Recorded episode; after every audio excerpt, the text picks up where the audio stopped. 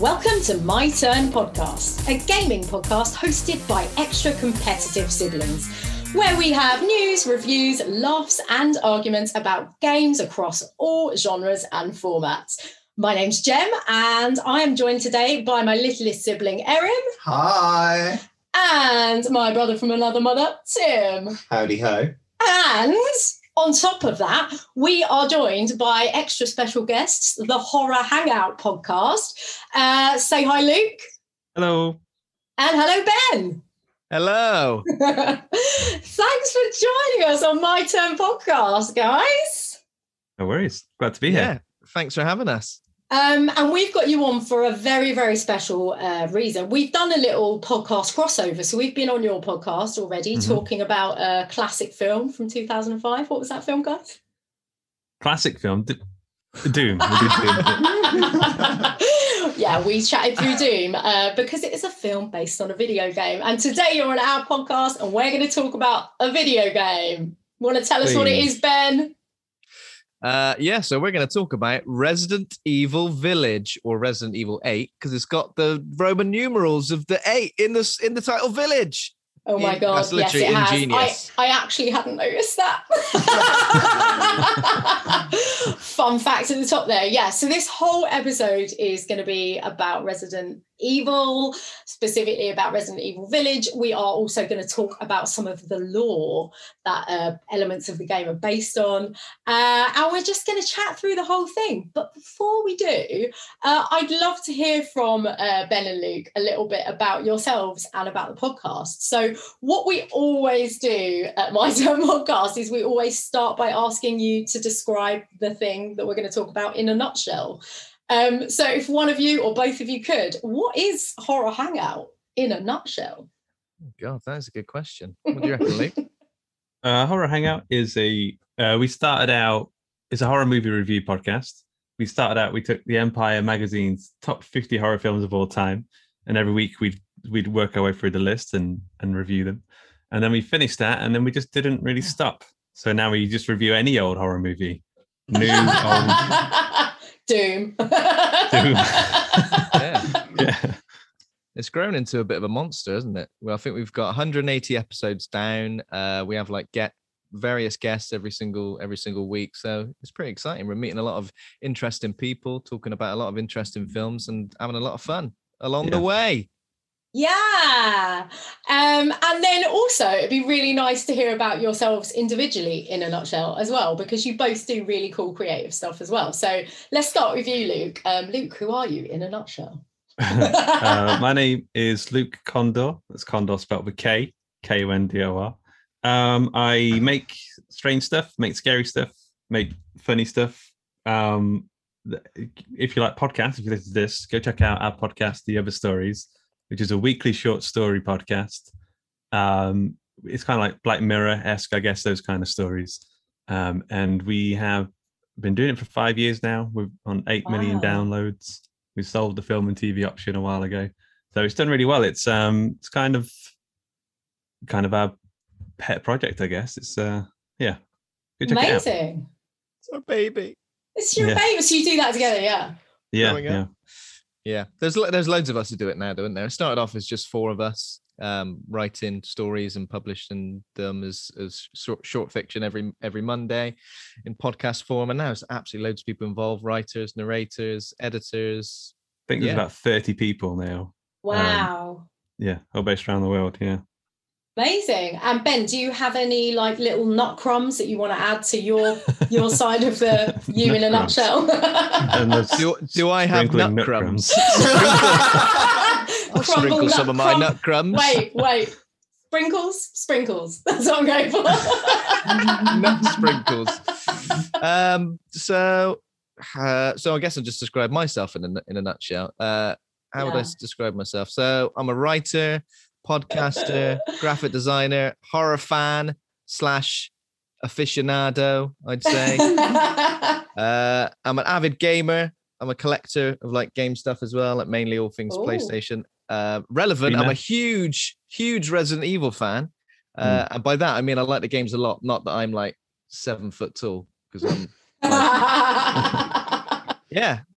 That's me, I guess. Nut crumbs.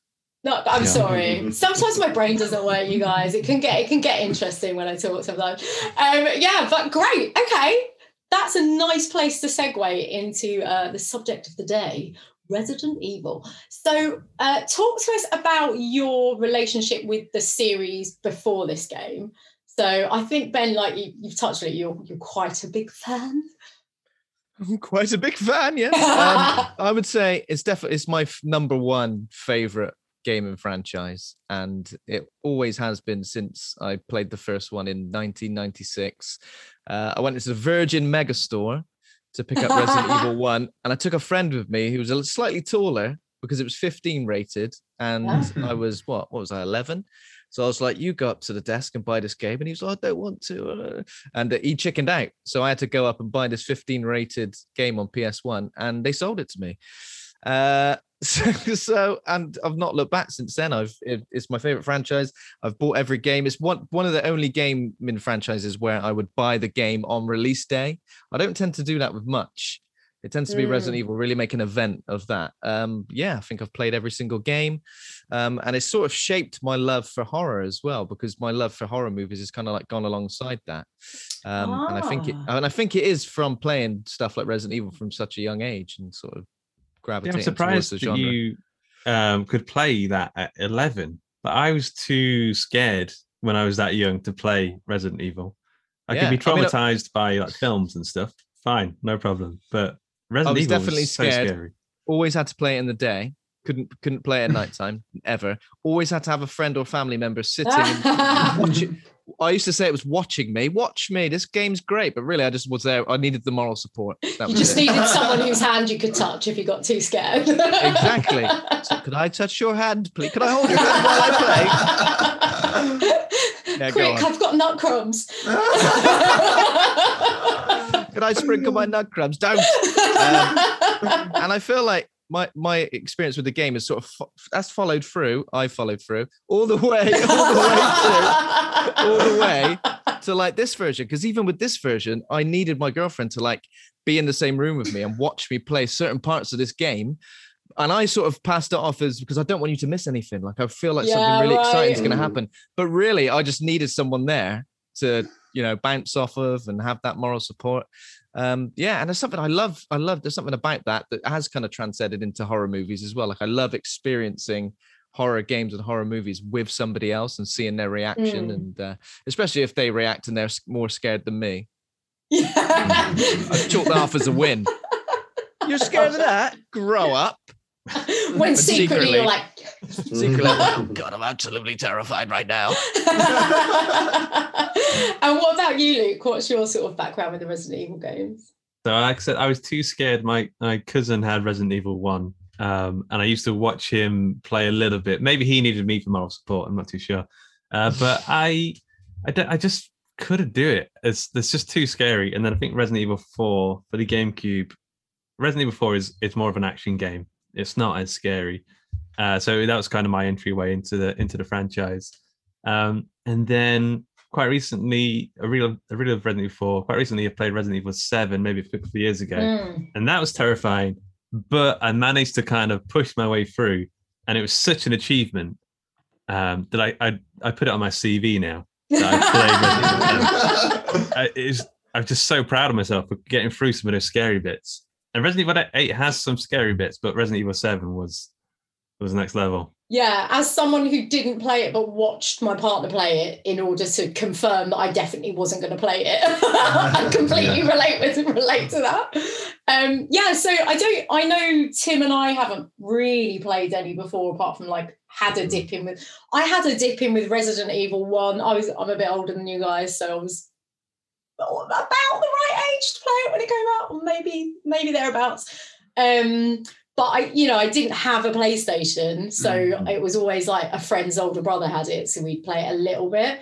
Uh, have you played any before, Erin? like a similar kind of thing with you, like around the friend's house. But again, um, I was too shit scared as well. I find games are just so immersive, especially horror Yeah. ones. Like I'm fine with horror films, but oh my god, I was saying to you guys earlier, I played Five Nights at Freddy's the other day, and I, I just couldn't get past the first stage. I just didn't want to play anymore.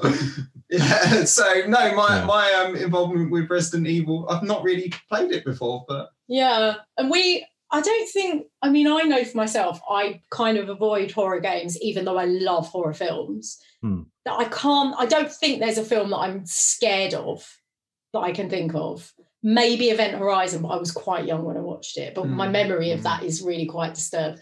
Like I'm like, oh, gave me nightmares. But like, um, yeah, I'd watch any horror film.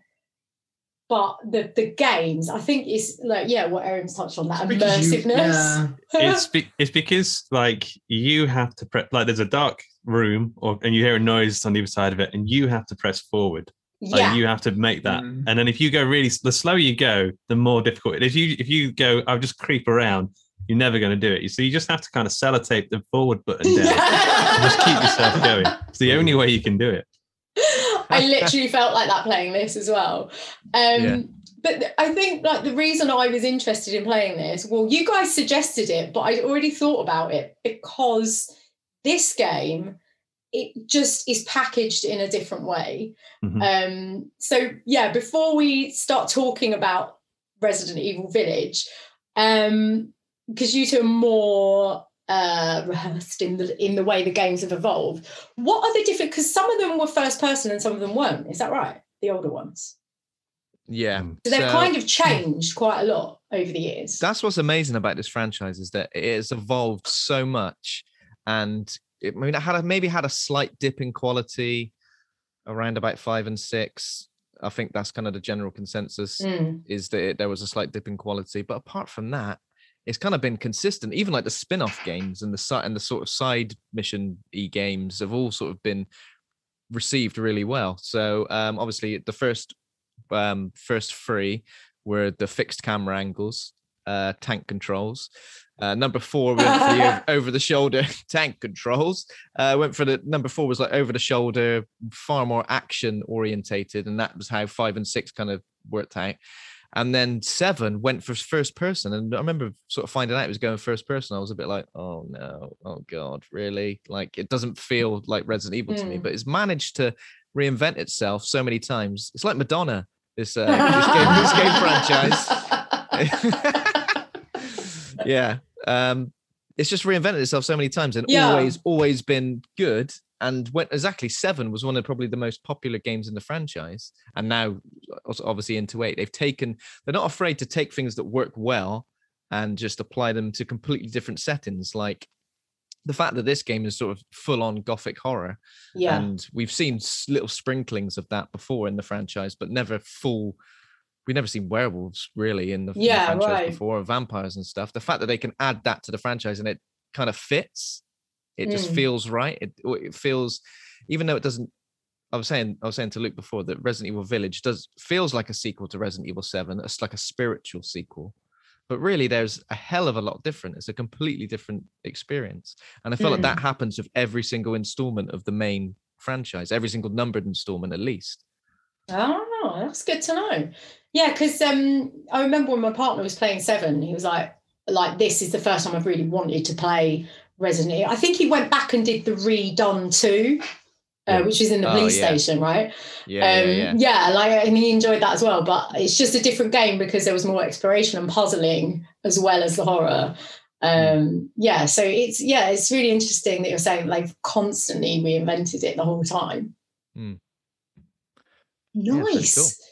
All right. Well, I think we're ready to start talking about the game, uh, Resident Evil Village. Uh, we're going to do a spoiler-free chat through this, um, but obviously there are certain things like characters and key plot points that aren't like spoilers, but we need to mention. So if you don't want to know anything about the game at all, just turn off now. but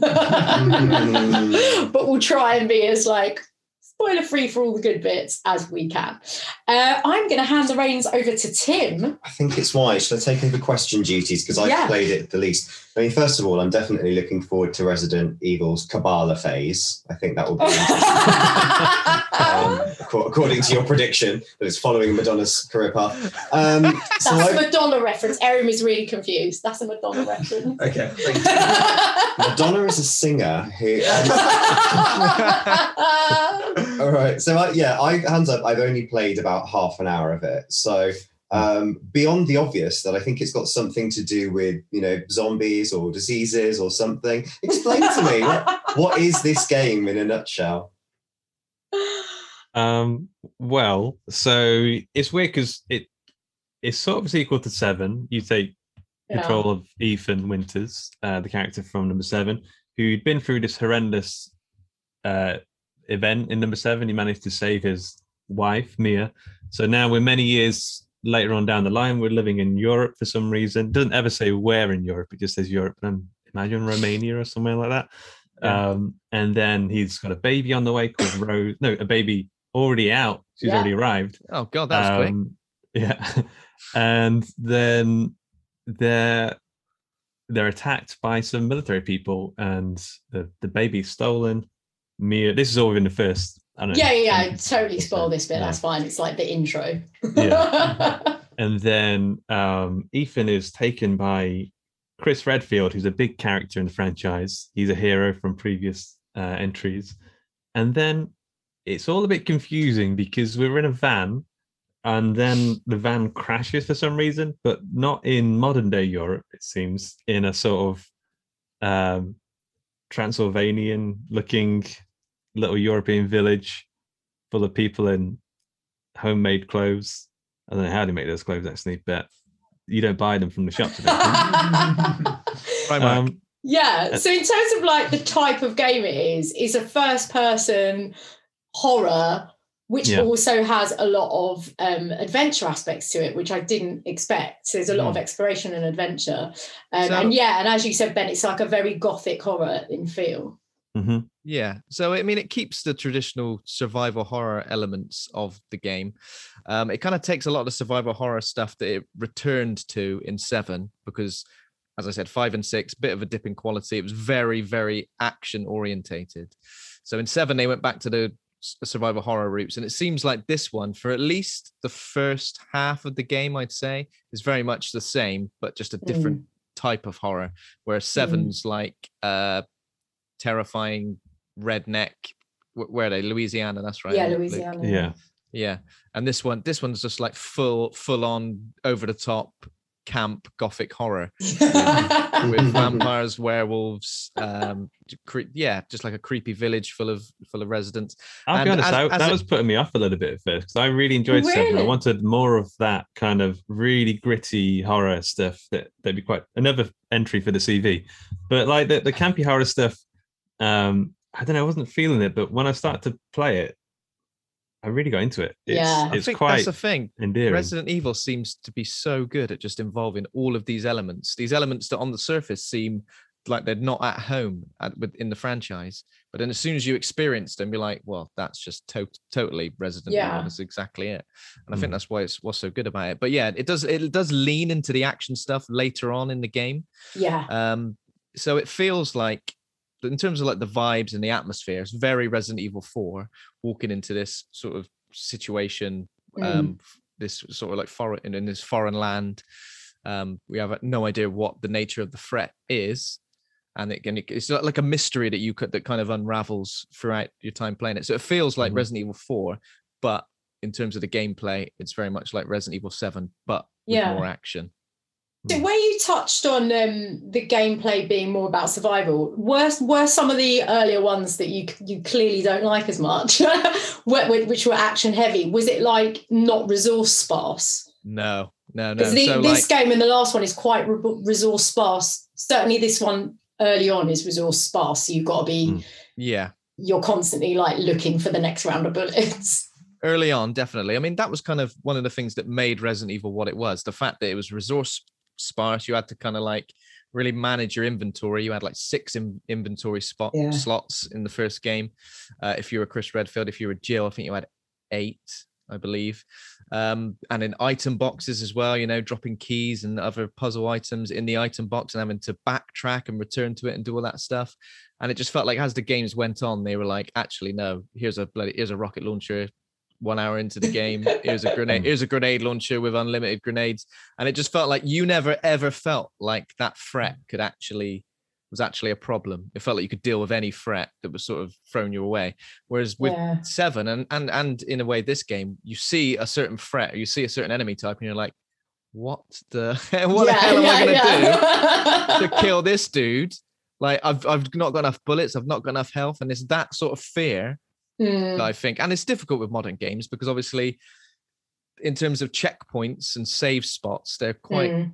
regular, and you know, if you die, you've only got to go back a couple of minutes, so that kind of takes away that edge of being worried about dying and having to retrace your steps all over again. Mm. In a way, I just think with modern games, there's not really much you can do about that because that's just the way they are, and if they were another way, everyone would hate them and be frustrated, wouldn't they? Well, I mean, yeah, I mean, there, there's the obvious games that don't have that. So, like, yeah, Dark Yeah. Souls, and even like the new Of Hades. course, yeah. I don't know if you've played Hades. Like, that's similar. You know, you're kind of having to redo stuff all the time. But yeah, yeah, but yeah, I take your point that um, it does take some of the horror off. So then they're having to reinvent and reinvest in the atmospherics and in things like the, the active danger in the gameplay, which I think is what they've they've done here.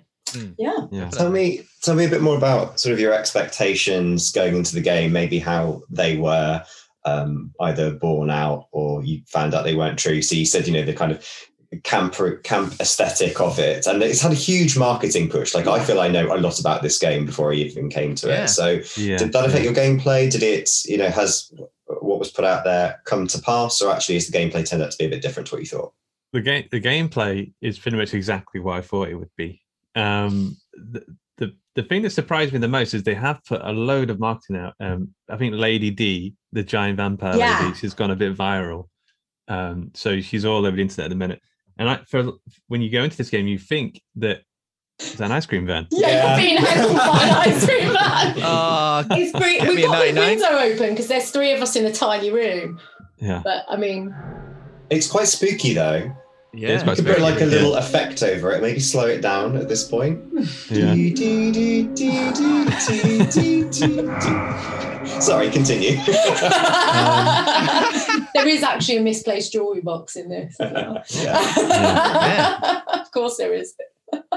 so I, I was uh, quite surprised by how much more there is. Like that's like the, the castle stuff. Without spoiling it, you do get through that quite quickly and then you move on to uh, when I, I saw that the designer of the game, the director said he wanted the game to be like an amusement park of horror, and that makes so much sense. So you've got like a Mm. central hub, and you've got a guy who is kind of your guide, I guess. He kind of the, the shopkeeper guy, and then you've got different places you go to. The castle is only like that's like going to Alton Towers, like the castle there. Yeah. And then there's another bit which is like going to the most terrifying escape room that you'll ever go to. in your life. There's one bit that's, that's so scary.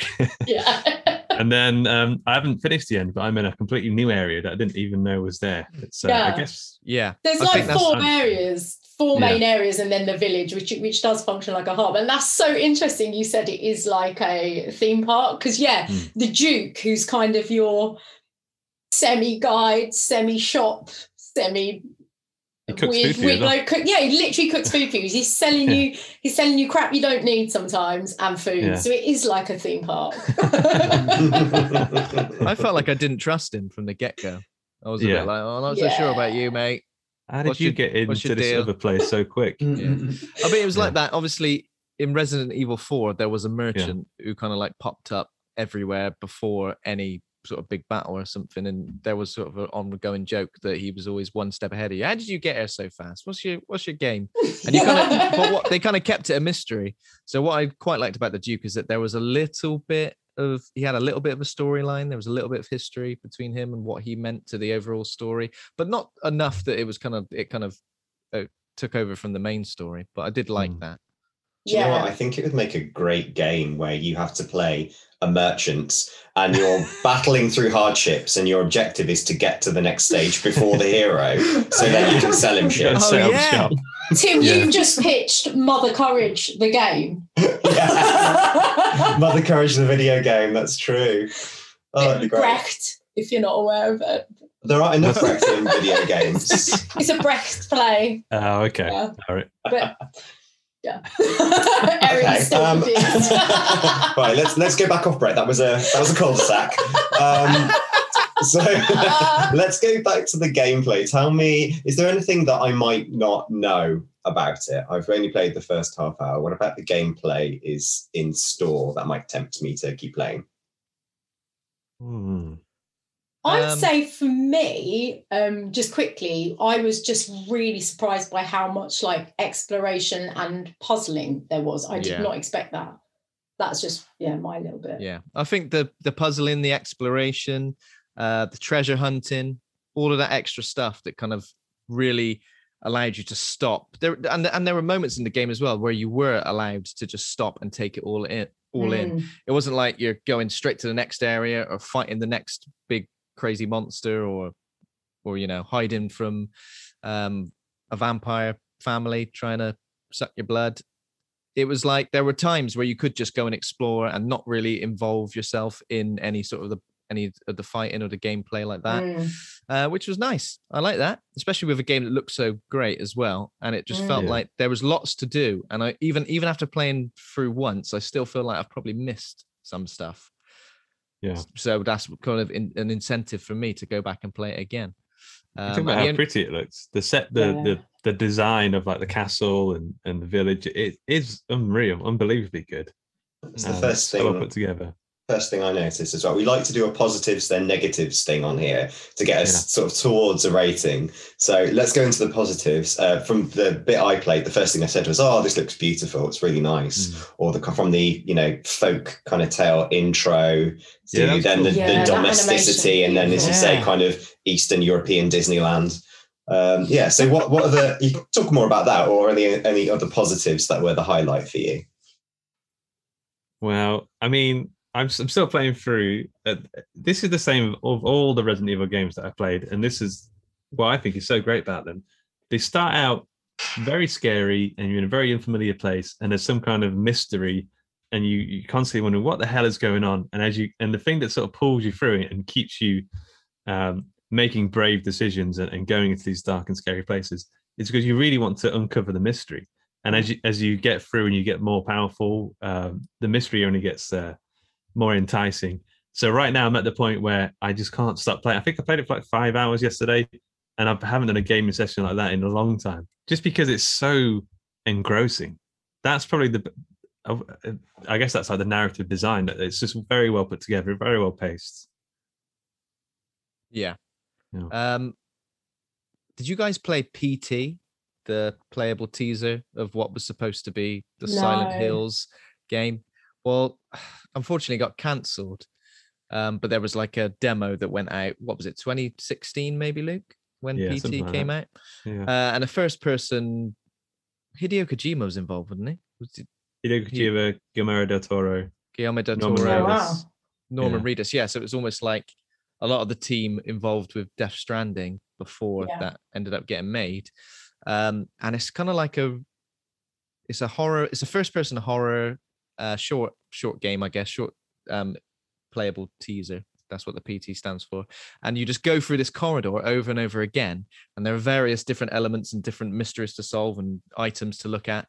And you're stalked by a horrific ghostly figure uh, who who grab who like literally who scares the absolute crap out of you in more than one way. So it's not like you know when a certain scare is coming. Um, it was horrific, but it feels like when that game got cancelled, everyone was disappointed because they were like, "Oh, first person horror game with all these amazing people involved," and it seemed Yeah. terrifying. It really seems like what Resident Evil did. And I don't know if they did it. They probably didn't, but they just went, that was really popular. Let's definitely have a whole section in this game where it's basically that. Uh, and yeah, it Mm. almost feels like it feels like it's a part of a different game. It does slot in nicely, but there is a certain section without spoiling anything where Yeah. that sort of level of I mean, when Luke said about not wanting to walk forwards into the darkness, yeah. I had that moment in Resident Evil 7, but I had it in 8 several times. Heart pounding, uh, palms sweating. Yeah. It was uh, yeah, yeah. It was horrific. But I just feel like with those horror with those horror experiences and those horror moments, especially in gaming, once I get through them, I am just like I feel like I'm unbeatable. Then I'm like, right now, Yeah. come on in, game. Show me what you got. Show me what you got next because I've just done that. So it makes you as the player feel pretty great when you when you've achieved that, and then you get loads of get all your weapons back and stuff, and you're suddenly like an amazing hero. But And- and, and- also the main character Ethan goes through a similar experience. This is more in seven, but at the start he's underpowered. He's overwhelmed by everything that's happening. Mm, mm. And as you go through the game, he progresses with you. He gets more confident. He starts like swearing at the the creatures and like telling them to fuck off. The like, he's sign of with it. confidence. Swear. Yeah, just like flipping everyone off all the time. Um, but like he, he starts to get annoyed with the situation, and he's like, "Let's. I just need to get my wife back or my baby back. I don't know what he's going to try and get back in the next one." But um, yeah, it's- well, yeah, it, it, it's the parallel there between the player and and the character is quite well done. yeah, and they, they've all they've all been that, that like, or, or certainly they started like that, didn't they? And the films were as well, like a sense of it's an ordinary character in an extraordinary situation, right? Wasn't that well, they're all Yeah. they're always kind of action hero stereotypes, weren't they, Ben? Oh, were they? Uh, I thought uh, early on they were just like normal people. So, if I yeah, so- it wrong, Early on, like the first, are we talking games or films now? Games. games. Games, they were always like special tactics Oh, um, and rescue service. So they were always like wrong super cops, essentially. Um, but Uh, ca- but the characters were good because they you, they were resourceful in different ways. So in the first games, you had Chris, obviously Chris, who's in this game as well. Um, and when you start it's got off a really him- nice coat. I noticed that. It's a lovely away. coat. Yeah. It's a lovely and- coat, isn't it? and at some point later, a turtleneck. Oh yeah. And I was like, "Oh, Chris, you look great! Yeah, in know. a- absolutely great in a turtleneck." And he was smoking a cigarette at one point, and I thought, "Who do you think you are?" But yeah, I guess always in in all seven was the first one where you were essentially like a normal, a normal Oh, guy. Okay. I mean, there was like a few spin-off games like uh, Resident Evil Survivor, which was a first-person shooter on PS1, uh, sort of almost like Time Crisis light guns type thing, Right. um, where you started off as a normal guy, but then it just turned out that you were you'd for- you um, had amnesia and you were a s- and you were also a super cop. So it's kind of like that. Whereas- the films the films went a little bit nuts with it where they almost made alice like mila Yeah. jovovich's character um like basically neo some sort Yeah. of weird superhero super powered and i just don't think that ever really suited the game and it was weird because the films and the games alongside each other started borrowing things from each other as we got into like Oh, five okay. as we got into five and six. So that was why I think five and six were maybe a little bit less well received because you know these characters who obviously are great and really resourceful were suddenly doing backflips and flying kicks and Oh wow. Um, yeah, they even made like the big the big bad Wesker. They even made him almost like a Mr. Smith character where he was um kind of like just moving in sunglasses. dodging bullets, wearing Yeah. wearing sunglasses Yeah. it all got a bit silly. And I think with Resident Evil 7, it was like a hard reset to go back to that survival horror. And by introducing a character who wasn't super powered, had never really held a gun or handled a gun, suddenly it's like unbelievable. And in 8, they kind of do hint that he's had military training. Ethan, Yeah. just a casual bit of military Mm. training on the weekend. I completely missed that. If that was it, if that was in there, No, it's at the beginning. I I heard, oh. I heard them say that. just Yeah. completely hmm. missed that. So the the positives are that it makes you feel like a badass, but not too much of a badass. A reasonable level of badass. And my positive um is oh sorry. I was going to say, do you do you want to add another Yeah. positive before you mutate the conversation into a negative? Yeah. Uh, my positive would be that um, I, I absolutely love the design of the like levels. So by Yeah. that I mean each realm because of the four the village was cool, but the village was not something I haven't seen before. Hmm. But the actual like the four kind of levels that you then branch into were all just so well designed and so distinct from each other but all having this common thread of basically feeling like a giant escape room or one of them like a small escape room but Mm. yeah they they had this sort of really cool level design um and in like the last one is almost a labyrinth even Mm. so that that I just found that really surprising, really cool, and also it really excited my sort of the, the brain that I like to use in more open world games where I have to explore stuff to get the best out of it was Yeah. activated in this, and I was like that just surprised me, and I thought it was a really strong move in terms of the gameplay design um, because I didn't expect it. The Yeah. interior of Castle Dimitrescu Oh, yeah. is unbelievable. Beautiful. it's it's strange because again when i when i talk about the series kind of referring to older games and sort of pulling. There was when Resident Evil Four was in development, and it they when they didn't make Resident Evil Four, it ended up becoming Devil May Cry. So a lot of the a lot of the designs they had for that they didn't use for Resident Evil 4, but very similar to Castle Dimitrescu, where these in- these Ah. beautiful interiors, um, sort of low lit, beautiful interiors, and uh, uh, yeah, the gothic sort of look as well, look like that. So it was great to see. I think if you're a fan of this franchise, sometimes it's great to see certain details that perhaps you wouldn't have expected, like something like that, where you're like, oh wow, this looks just like a It's game that they were going to yeah. make 20 years ago. So yeah, Hmm. really yeah, exciting. and it, it, it like my partner and I were playing it at the same time, and we both said, "Why aren't there more first-person shooters in beautiful settings?" Do you know what I mean? Like Yeah. it's just so Yeah. gorgeous; it just adds something else to it. Yeah. Yeah, so yeah. I know you go around smashing vases and stuff. yeah, Priceless Ming vases. well, quite. And is there anything that sucked? Your blood? or, in, or in general? I had, I had to get that in, sorry. Had to do it. Uh, Oh, I'll, I let you go, I'll let you guys start. Yeah. I mean, without, I don't want to spoil anything, and I'm not going to obviously, but the way the mystery unravels throughout the game, uh, sometimes is a bit like doesn't quite make Mm. all the sense in the world, especially in terms of the actions of a certain character from the start of the game, and when you find out why this person did what they did. Um, that feels a bit like really could there not have been Mm. a, a conversation or something Yeah. and also and and also from a lot of the trailers we find we see the umbrella logo and there was very little very little from umbrella in resident evil 7 it's obviously umbrella for anyone who doesn't know the big evil global corporation pharmaceutical company which is behind all of the bioweapons from the whole series in the films and the games um, but yeah it was very much in the background of resident evil 7 sometimes it's at the forefront of these games but with this Mm. one they seem to be like right so we, we've got the logo on some sort of plinth surrounded by other various objects. So, oh, we're going to find out the involvement of Umbrella. Um, yeah, just a bit disappointed in how that played out and Mm.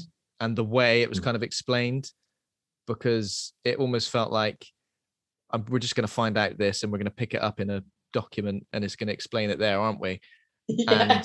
That's again, I, I wouldn't say it's a spoiler, but that's kind of what we get. It's almost like that didn't have to be in the game. The game would have been exactly the same game without that. So, that in terms of the overarching yeah. lore that connects these games Mm. to the franchise, that felt a little bit tacked on, and could have it, it could have easily done without it. Yeah. Um, I was I was hoping for more of a payoff, more of a reveal, but you know, Yeah. Hard Yeah. On that. Exactly that. Yeah. Yeah. Um, in terms of stuff that sucked, um, I'm still playing through it. Right now, I'm kind of rating it quite highly. Um, I am somewhat allergic to over campy stuff in horror. Like sometimes when, especially Ethan, it feels like he is reacting very like something will happen, and then we, as the audience, will clock on and go, "Oh, that must be this this that means this that means this and then ethan about five seconds later will go oh that means this that means this so it feels like he's got input lag in his brain like there's something wrong with ethan Yeah. Yeah, Um, I, I agree with you, but for a slightly different reason. But before before I, I elaborate on what I think, um, what do you mean by overly campy horror? Well i don't i mean so the reason i love seven so much is because it isn't campy. From the top to the bottom like the grit like the grittiness of what's in the fridge like there's like worms and, and horrible stuff sliming out of the fridge to the the way the characters talk to you like the the baker family were the villains in that i just loved how gritty it felt like you were watching a 70s horror movie that was that was almost too uh too close to the bone.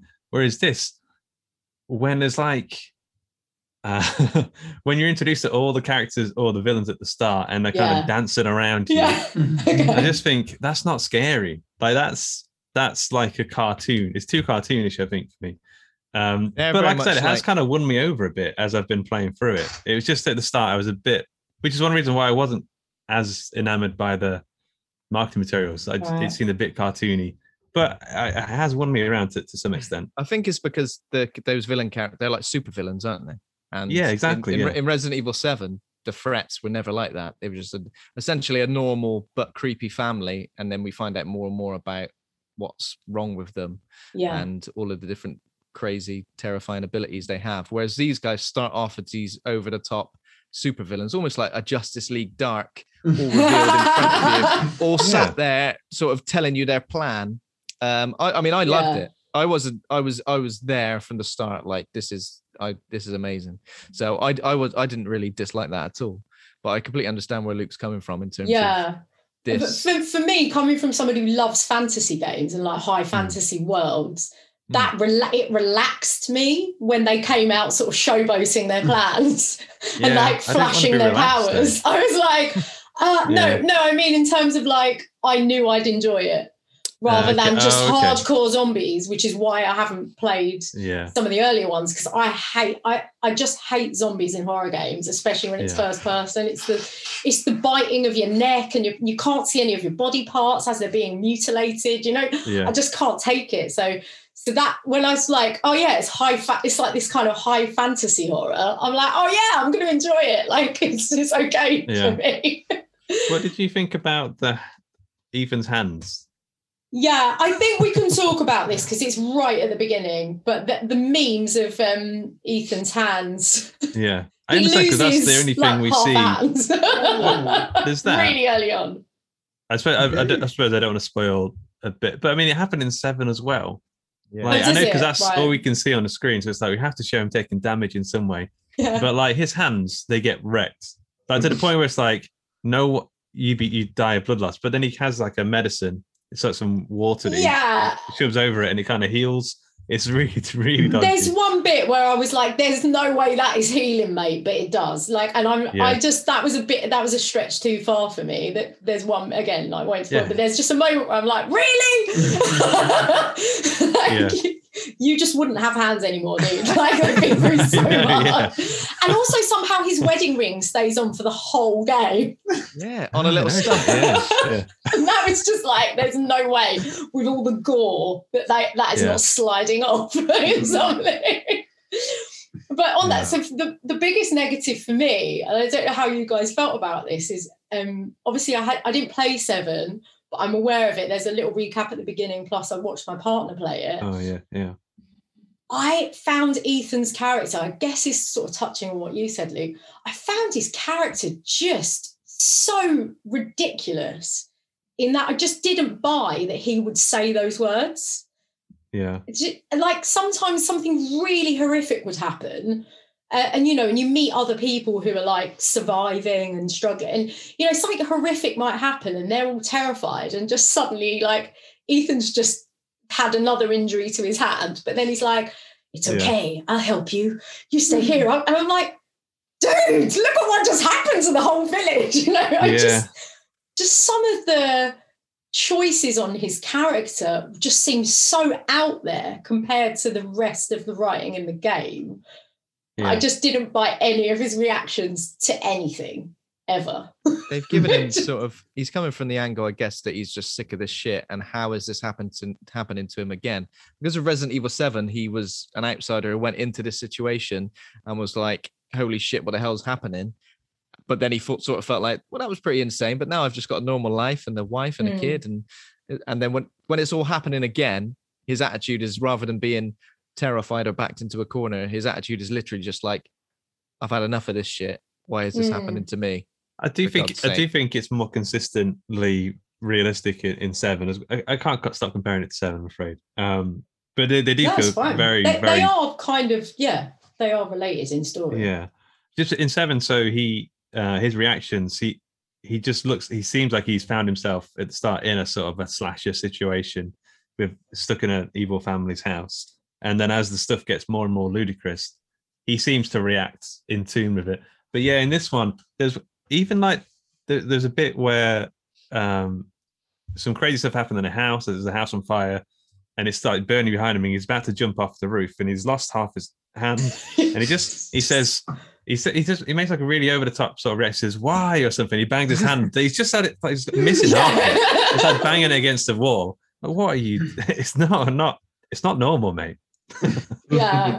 like just pulling levers after he's got a serious hand injury and stuff. And you're Yeah. like, I just don't, I can't even buy that you could hold a gun. Like, I just don't. There is obviously a moment. Uh, again, not going to spoil this. yeah, yeah, yeah, moment where you're exactly. like, well, yeah, There's no coming back from that. There's literally no coming back from that. What does this mean going forwards in terms of the game? And then it's like just kind of brushed over, isn't it? Yeah, because I thought when it happens, I was like, oh, cool, right, there's going to be some really interesting game mechanic by which Yeah. he can still progress in the game. And then it's like, no, Yeah. I'm done. Yeah. it's, It's like- just so weird. Oh, he's some kind of mutant or something. Why has he got that mutant power to heal his hand? Yeah, it's un- it's unbelievable. And I mean, I'll never forget it, so I guess that's a good thing. Yeah, right. But I mean, yeah, if you if you played the game, uh, or even if you haven't and you don't care, like look up some of the Ethan Hand memes. They're pretty funny. So that, that's our first recommendation for this uh, summary is go and look up Ethan Hand memes on YouTube. yeah. Um, as we start moving towards other recommendations, then who do we who would we recommend this game for? Who is the audience? Is it the regular audience? Is it going to maybe rope in some new people? Is there anything else we need to know to find the right audience for this game? Um, so def- obviously Resident Evil fans are going to be are going to be loving this stuff, but um, a good obviously mentioning the high fantasy things as well. I think it would ap- apply to Yeah. fans of that as Mm. well, more so than any of the other games. I mean, as I said, four four had a lot of similarities in terms of the cast of villains were very over the top. It was a very similar setting, very similar place. So I mean, if you haven't, if you liked Resident Evil Village and you haven't played four, definitely go and get four because I think you I think you're definitely going to love that. And it is available. It's been on like every platform since it was released. Yeah. Uh, I think it's on PS4 as well, like uh, the HD remasters. So yeah, definitely go and play that. Um, but yeah, it's I think it's for anyone. Weirdly, like it's Including Um, children. yeah. Especially I mean, more, more so Especially than children. I've Resident actually Evil One. I've actually shown it to my nephews. I really shouldn't have done that. But I, I just thought I just thought, nah, they'll be all right with this.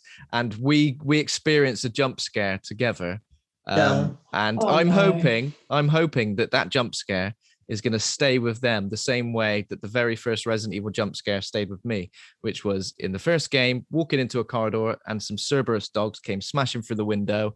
Uh. And I think I threw the controller up in the air. And, you know, I don't tend to do that very much anymore. but this there was a jump scare for this one which really really got me and my nephews we eh, we all kind of like almost did a backwards roll at the same time me and my two nephews we kind of went shit well i said shit i said shit one of them might have said and they shit. said sugar. said sugar. What is, sugar. what is the age rating on this? Because we're adults. I like I never look.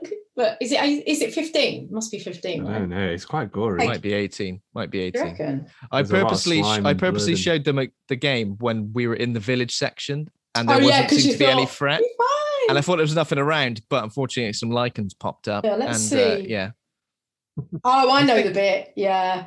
yeah. Um yeah, a particular moment when you're looking through a window. scares, man. Oh yeah. yeah, that's, Oh, that was a good oh. bit. That. Jesus. Fuck that bit in the face. I was not that was expecting that.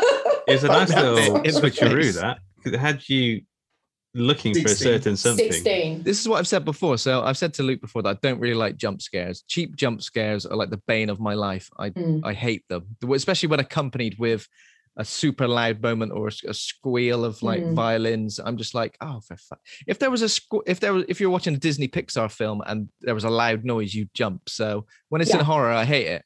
But with this one, I felt like it was earned because you're exploring somewhere, you found something that was telling you to look somewhere else, and you were in an environment where you're thinking, "There's no threats around. This is just a nice expl- explorative moment." And then Yeah. you looked looked in a particular area and you got that jump scare. It felt Ah. earned. So I was angry at the game, but at the same time, I was, I was like, I applaud you for that. Yeah. Yeah, it's uh, jump scares are like the reason I just don't play these kinds of games because it just affects me a lot. I, I've shared some videos with you guys of me playing this game. Like, I, I mean, I try and move my entire body away from the, the, the creatures. Like I'm running around the room. like it's not going to help, Jem, but I try.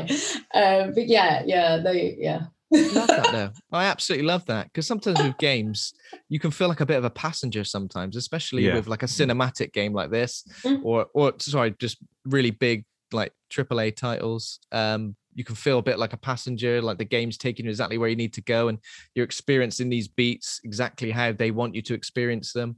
But with something like Resident Evil, it just does feel like you're reacting to it and every single moment in a completely different way to somebody else, the way somebody else would. Yeah. So I'm completely with you Yeah. there with moving your body. I mentioned it when we spoke recently, where when f- projectiles come flying at me, I'm always like actually ducking, ducking. yeah. I know. It's like it's like a really over exaggerated uh, you know, Mario Kart turning the controller. Yeah. Yeah. Like, but this is me, like literally I was running with my legs, even though I was sat down because I wanted to run faster. like my partner's filming me. Have they He's- got um what's it called? The Oculus thing for this? The 3D? I don't The know. VR support. Yeah. The VR support for seven. That they haven't said anything about this one. I hope they do because it really adds a lot to the immersiveness of it. Hmm. I And think seven was almost too much in VR. You, Yeah. play- you played seven in VR, right, Luke? I played the first hour, and then I was, I was like, no. There's only so much heart racing your heart can endure. yeah. There were times in this in Resident Evil 8, I kept having to press pause to like let my Yeah. heart calm Yeah. down a bit because like this is dangerous. Jeez. I'm gonna have a heart attack. It's actually really good for you though, because you're you're Yeah. experiencing like thrills in a safe environment. It's actually like beneficial for your heart. There's loads of Really? Yeah, that's why people like horror films or like scary rides. And if you only if you like them though, like if you're someone who will be scared and then laugh afterwards, then Yeah. it's re- actually really good for you. Okay, Um, good. if you're someone who is like scared and then having nightmares for the next two weeks, avoid, avoid, avoid. But yeah, so as long as you're like like you are now, like smiling about it afterwards, it's it's actually It's the most fun- producing a really good chemical effect in the body. Can I not just make horror gyms then? Yeah. yeah. yeah. Horror yeah. gym.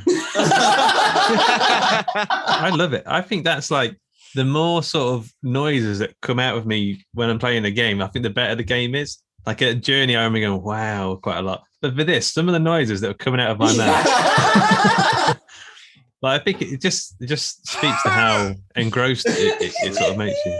Glad you specified mouth because I was wondering. Reasonable it's- noises as well. It's recommended for everyone I would say unless so. you're given to being a nervous wreck, in which case spare yourself or you're a child. or you're a child. I don't still say- condone parents giving and, and elder people giving children who are way too young to be playing at the game. Um, I'd also I'd also chip in as someone who's not a fan of zombie games for the reasons I've expressed. This can be for you if you like fantasy and like more gothicy settings, because it was for me. And I don't Yeah. normally like these kinds of games. So yeah. Very good. I think all that leaves us with is the rating out of 10. But before we do that as a finale, do you want to learn some more stuff about Romanian folklore? Yes, please. oh yes. Yeah. I felt like I hadn't contributed enough to the episode because I haven't played very much of it. So I was like, well, I can tell you about Romanian folklore. Uh, I have made notes though because Romanian is not my second language. Um, it's quite it's quite tricky. It's uh, it's not as phonetic as some of the other lovely languages. So, for anyone who hasn't listened to my turn podcast before, Tim functions as our resident history expert because he loves this stuff and particularly like Resident Evil. history and stuff. Yeah, exactly. He's our resident evil. Resident evil history expert. Yeah. Exactly. uh, so I thought I'd go through kind of your, your basic horror monsters first the witches vampires werewolves etc so probably one of the most famous characters in romanian folklore is mama Pădurii. and she would be very recognizable to you because she's essentially the witch from hansel and gretel. Um, she's described as an ugly mischievous mad old woman living in the forest uh, almost all these stories come out of forests, out of rural areas and forests, understandably, because forests are scary. yeah. Um, she lives in a hut or an old tree, uh, but she is also said to be the protector of animals and plants, and she helps injured animals. She just doesn't like people very much. so she's not entirely evil if you look at it from that perspective. She's sort of a forest protector. Um, and she tries to drive people mad and scare them away to uh, protect the forest. But there are stories about her where um, there is specifically the Hansel and Gretel story where uh, she gets pushed into an oven um, by uh, by the um, the kid, and they are you know trying to find their way through the forest, and they discover a bunch of nut crumbs. Uh, which will help them get out of the forest, and that is performed by An Errington bit here. yeah. Yeah. That's performed by the Zana, who are essentially the Romanian equivalent of fairies um, or, or elves. And they vary in size and appearance, but they can also kind of polymorph to extend to, to blend into their surroundings uh, and camouflage. They appear openly in the woods and they try to get travelers to follow them to find their way out. And these fairies in the stories are known to give um like bestow great gifts onto fetuses in utero so give them the art of dancing and Mm. beauty and kindness and look.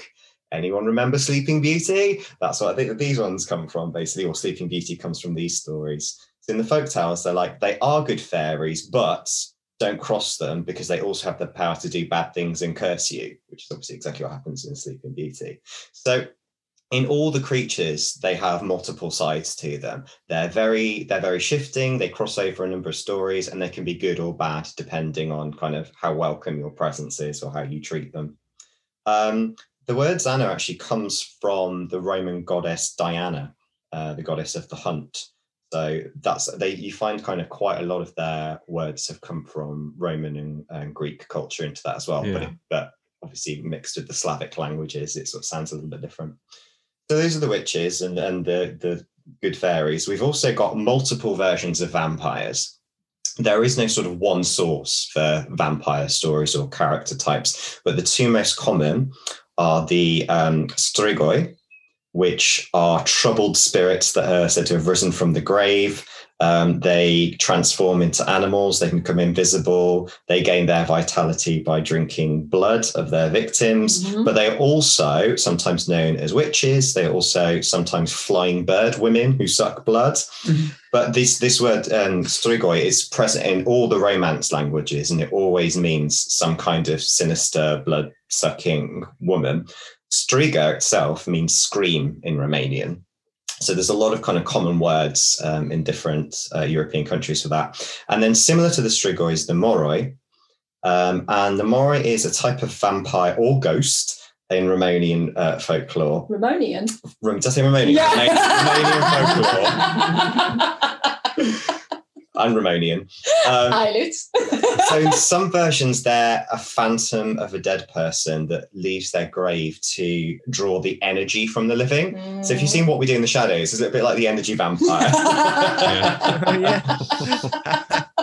but also sometimes the Moroi are the offspring of Strigoi. So it could be two Strigoi or it could be an incubus vampire that has impregnated a woman that would then give birth to a Moroi. So they're sort of they're similar, but they have different stories around them as well. These are gross too. Yep. In Yeah. history, in Irish folklore, people with red hair and grey eyes would have been thought of as vampires and they would have been hunted and killed. Oh, Jesus. In the um in the village, a lot of the houses have like tons of bulbs of garlic like Yeah. hanging from the doors Yeah. and stuff. Which I think um I think it was in Lithuania once and they had giant bulbs of garlic hanging from under the bridge because they were apparently the superstition was vampires used to come down the river and it was a way to sort of ward them off. Uh I guess they could just get out of the river. Uh but Mhm. yeah, it's cool. Is it I liked those little details thrown into the into the game. Yeah.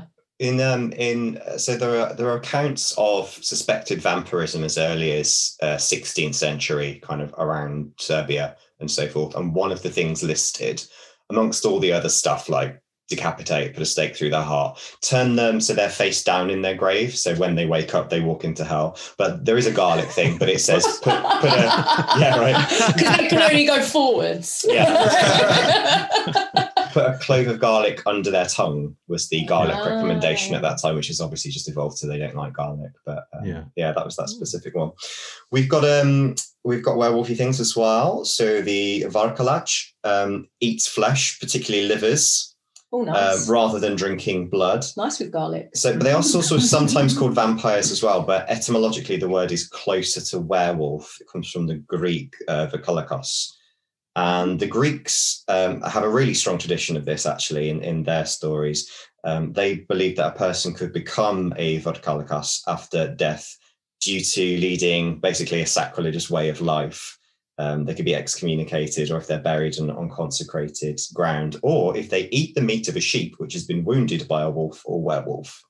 Ah, so maybe So- that's where that comes from. That that idea of the the Hmm. bite contamination. Yes, the bite contamination probably comes from the Greek werewolf stories. They were quite big on it. Um, they also believe that this particular creature would knock on the doors of houses and call the name of the residents. And if it doesn't get a reply the first time, it will pass on without causing any harm. But if someone answers the door, then they'll die a few days later and become a, another Vrykolakas. Um, and for that reason, there's a superstition in certain Greek villages that you never answer the door until the second knock, just in Mm. case it's one of them. Wow. Um, sometimes the Vârcolac can be described as being something closer to a goblin, but there's another version which is sort of pure wolfy, which is the Prikolich. It's always wolf-like. That's a Um, great name as well. Prikolich. It's one of those words you might shout at it if it kills all your friends. yeah, you Prikolich. You Prikolich. um, but what is interesting is again they they are werewolves. They're like pure werewolves in life, but when they die, they can return as vampires, but they still look like werewolves. So that's that probably gives rise to the legend of vampires turning into wolves and dogs and owls and bats and anything basically that hunts nocturnally. Yeah. Um, they can turn into. So Yeah. uh, I say with all of those, they kind of switch between different versions of things we might think, like witch vampires, vampire werewolves, werewolf goblins, fairy witches.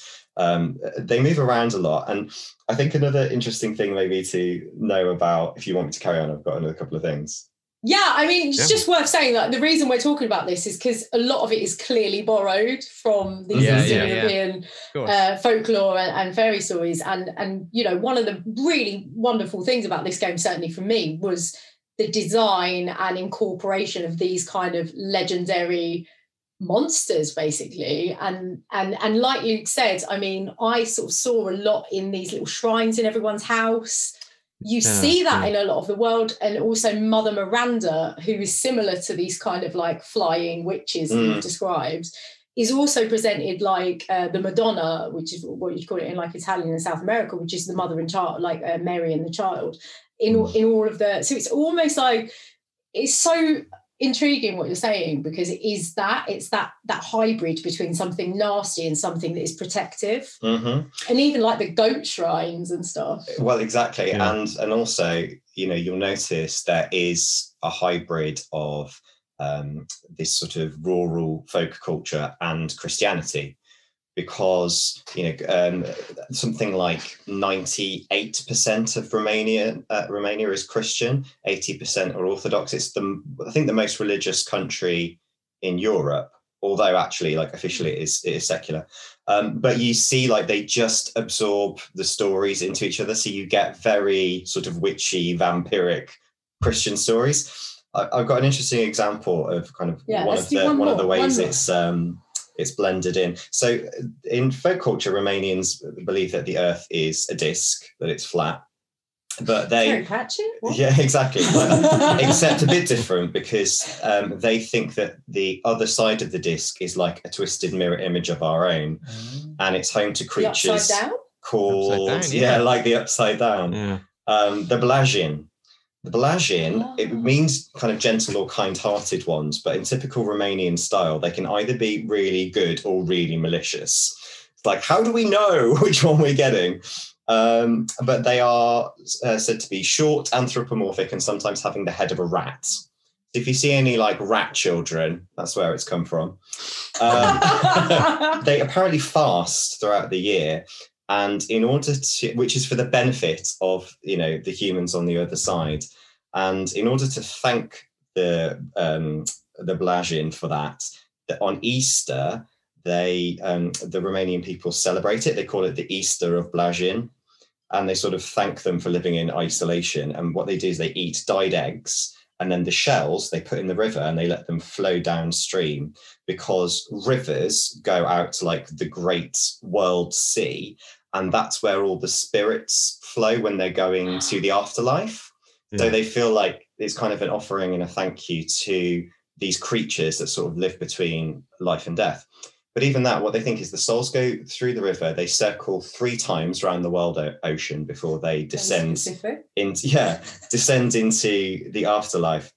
Um there are other kind of folklores that say the Blashin are also just you know unbaptized children who passed into the afterlife they call uh, they call this water the holy water of saturday and even now um people romanians will use the phrase it's gone on saturday's water which means it is going to waste Ah. yeah, and if they ever drink from a stream, they cross themselves first to make sure they're not drinking the soul of someone that has gone into the river that is on the way to the afterlife. So Yeah, hearing all of this and like thinking about the village, because I I didn't look at any of these things before you've just shared them now. I'm like, they totally did their research on this and drew so. from that. Like that, Yeah. even why is there a river going through the middle of the village? Pathway, pathway into the afterlife. Yeah. I've got a I've got a closing fact which isn't necessarily about Romanian uh, culture. Okay. But I can do it very quickly. It's Very just that in order to um, encourage people to take up the vaccine, uh, Bran Castle, which is the traditional kind of tourist home of Dracula, was opened up as a vaccine centre. People could just turn this, up yeah. unbooked in May for free, and you get a little sticker with fangs on it. Interesting. They said because you got pricked. because you got pricked. They said the idea was to show how people got jabbed five to six hundred years ago in Europe.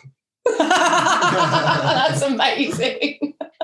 There you go. Well, that that is that brings very well done, Tim. That was a yes. I mean, I feel Yeah, like amazing. that, mate. That's made me just look at the game in another way, like another way again. I could tell that they'd drawn from some stuff that I'd kind of got a vague knowledge of. Um, I just Yeah, think it's that- great with it's great with the Resident Evil games how they can draw from all of these different cultures and different things and Yeah. kind of just explain it in the same way, which is that it's oh, it's just because it's bioweapons. Um, which kind of feels like always sometimes it doesn't make sense. Why are there vampires and werewolves in there? It's like bioweapons. bioweapon. It's always a bioweapon. we Yeah, learned we learned that from watching Doom the other day. It's always a bioweapon. Always a bioweapon, yeah. Oh. Yeah. So I think that brings us nicely to our ratings of the game. So uh, I'll go for all right, Luke. You go first. What's your out out of ten? Well, I've not finished it yet. Okay, Um, I, that's your caveat. I will say that right now, I'm absolutely loving it. Like I think it's uh, it's not perfect, but it is so much fun and so engrossing, and, and the silliness has won me over quite a bit. they um they put enough of the the scariest stuff that I kind of prefer in there to to win me over. I mean, I'm sitting uh, like a high eight, like a high or a low nine at the minute. Uh, but we'll see. The ending might Mm. Might crap the bed, so we'll see. And for you, How Ben? it goes. Um, yeah. So I do want to play it again. I do want to play it through from start to finish again, just to fully settle on a score. But at the moment, it's close. It's close to being perfect. I'd put it. I'd put a nine point five there because Oh wow! you always have these fears. You always have these fears going into a game, especially a, a release from your favorite game franchise, where you're just Mhm. like, please be good, and it's almost like Mm. please be good, but also please be amazing, please be scary. And it kind of has it has lived up to all of those expectations. And even though there are sort of minor disappointments with certain things it's almost like you can over overlook them based on the fact that Mm. we've got so much as we have. Uh so yeah i'm gonna i'm gonna play it play it through again. But at, the moment i feel like it's a 9.5 it's one of those games that i can't i couldn't stop thinking about it when i was playing it through. Uh, Mm. even now i'm sort of going back and gonna do a lot of the challenges and find a lot of the treasures and stuff so i feel like it's got a replayability um Is it your favorite, Wow. or how does it sit in your favorite? I don't know if it's my favorite because this is the thing. They they are all so different, and Yeah. I like them for different reasons. So, like, sure, sure, I love this world and it's amazing, but at the same time, nothing beats Raccoon City for me. Nothing beats ex- ex- nothing beats like exploring Raccoon City because it's like a nostalgic thing, as well, especially with the remakes two and three. yeah. Two of your favorite games ever to be remade so well, um, in in terms of like the modern the modern um aesthetics and everything. Yeah, Yeah, and you, and you But- guys actually on the horror hangout did a, like a whole uh, episode where you chatted through like the Resident Evil games and some other. I think it was Doom as well, wasn't it? Yeah, it Yeah, was so ch- specifically horror Check in that video out games. if yeah. you want to hear. I was like, did we? Yeah, I listened to it. You did a whole video did. game special, which was basically Resident Evil and Doom, I think. Yeah. I was waiting for all these other horror games. It was just like three games. I think Outlast. Outlast must have been in there. Soma, maybe. Soma. I don't remember. I literally remember like three big franchises, but mate, I don't know. Yeah. It was a while Yeah. ago that I listened to that. We'll have to do a Um, follow up and discuss more horror games. Yeah, that. more horror games because there's yeah, there's lots that I've played that are just like just really different to this that I do enjoy. Um, so for up there, me, my yeah, yeah, for sure. Um, for me, like as someone who's not really played these games before, I'd rate this quite high as well. Uh, the yeah, the the things that Ben's touching on, which I won't spoil, did let it down a bit in terms of story and stuff later on. But so I'd probably give it an eight point five. So I think it's like a really good, Wow. really good Yeah. game. Yeah. Amazing. So I think that's it. hmm Yeah. So all we've Yeah. got to say to you guys is um, don't piss off any demons when you go walking in the forest. Yeah, I mean, don't, Take best. do, care. don't actively try and piss the demon off. Well, don't No. don't accept gifts and then take a cog off a horse's face. I Yeah. think that's the main thing we learn in the opening scene of the. Never look a cog horse in the bum. Uh... Whatever you did, I really Famous don't know what you're talking about. Um, So, um, just really quickly before we wrap up, uh, where can we find Horror Hangout? On all of your favorite podcast apps, uh, just search Horror Hangout. I think we we probably I think we're the only one. There might be another one. I'm not too sure. Um, or just search, go to Twitter or wherever, search for Hawk and Cleaver, which is our kind of production, uh, our story studio name. So you find our other podcasts as well. Follow me on Twitter at Lukov Kondor, Condor with a K, Mhm. and Ben Yeah, at yeah. Ben underscore. Sorry, you, you, you, you, you go. Uh, yeah, I'm I'm Ben underscore Errington on pretty much everything. You'll be able to find me. Wicked. And we'll link to all your things in our show notes as well, just in case that was too quick for you or you couldn't be bothered to write it down. Um, thank you so much, Ben and Luke, for joining us. Thanks for having us. Uh, and yeah, it's been an Thanks, absolute guys. pleasure. And also check us out on Horror Hangout as well. We had a very, very Yeah. funny, funny conversation about it, which I highly recommend. Um, it was really fun. Definitely. Um, yeah, and thank you for listening. Um, if you haven't already done it, please, please subscribe. Uh, we are also on all the places where you get podcasts. Um, and please, what really helps is if you do listen on Apple Podcasts, give us a five star review. It just really helps get us up those charts, uh, which is really important for independent podcasts. Do the same for Horror Hangout too, please. Um, yeah, and also what we're really looking for um, as we move into it being non-lockdown is you recommending stuff to us that we can play with other people in real life. So any good we're, we're London based, so any good street games, uh, any any good event games, uh, board games, things that, that we've been missing out because we've been all digital because it's been locked down. we're just so bored of playing with ourselves. and Let's play with someone else now. and on that note, we'll see you next time. Bye.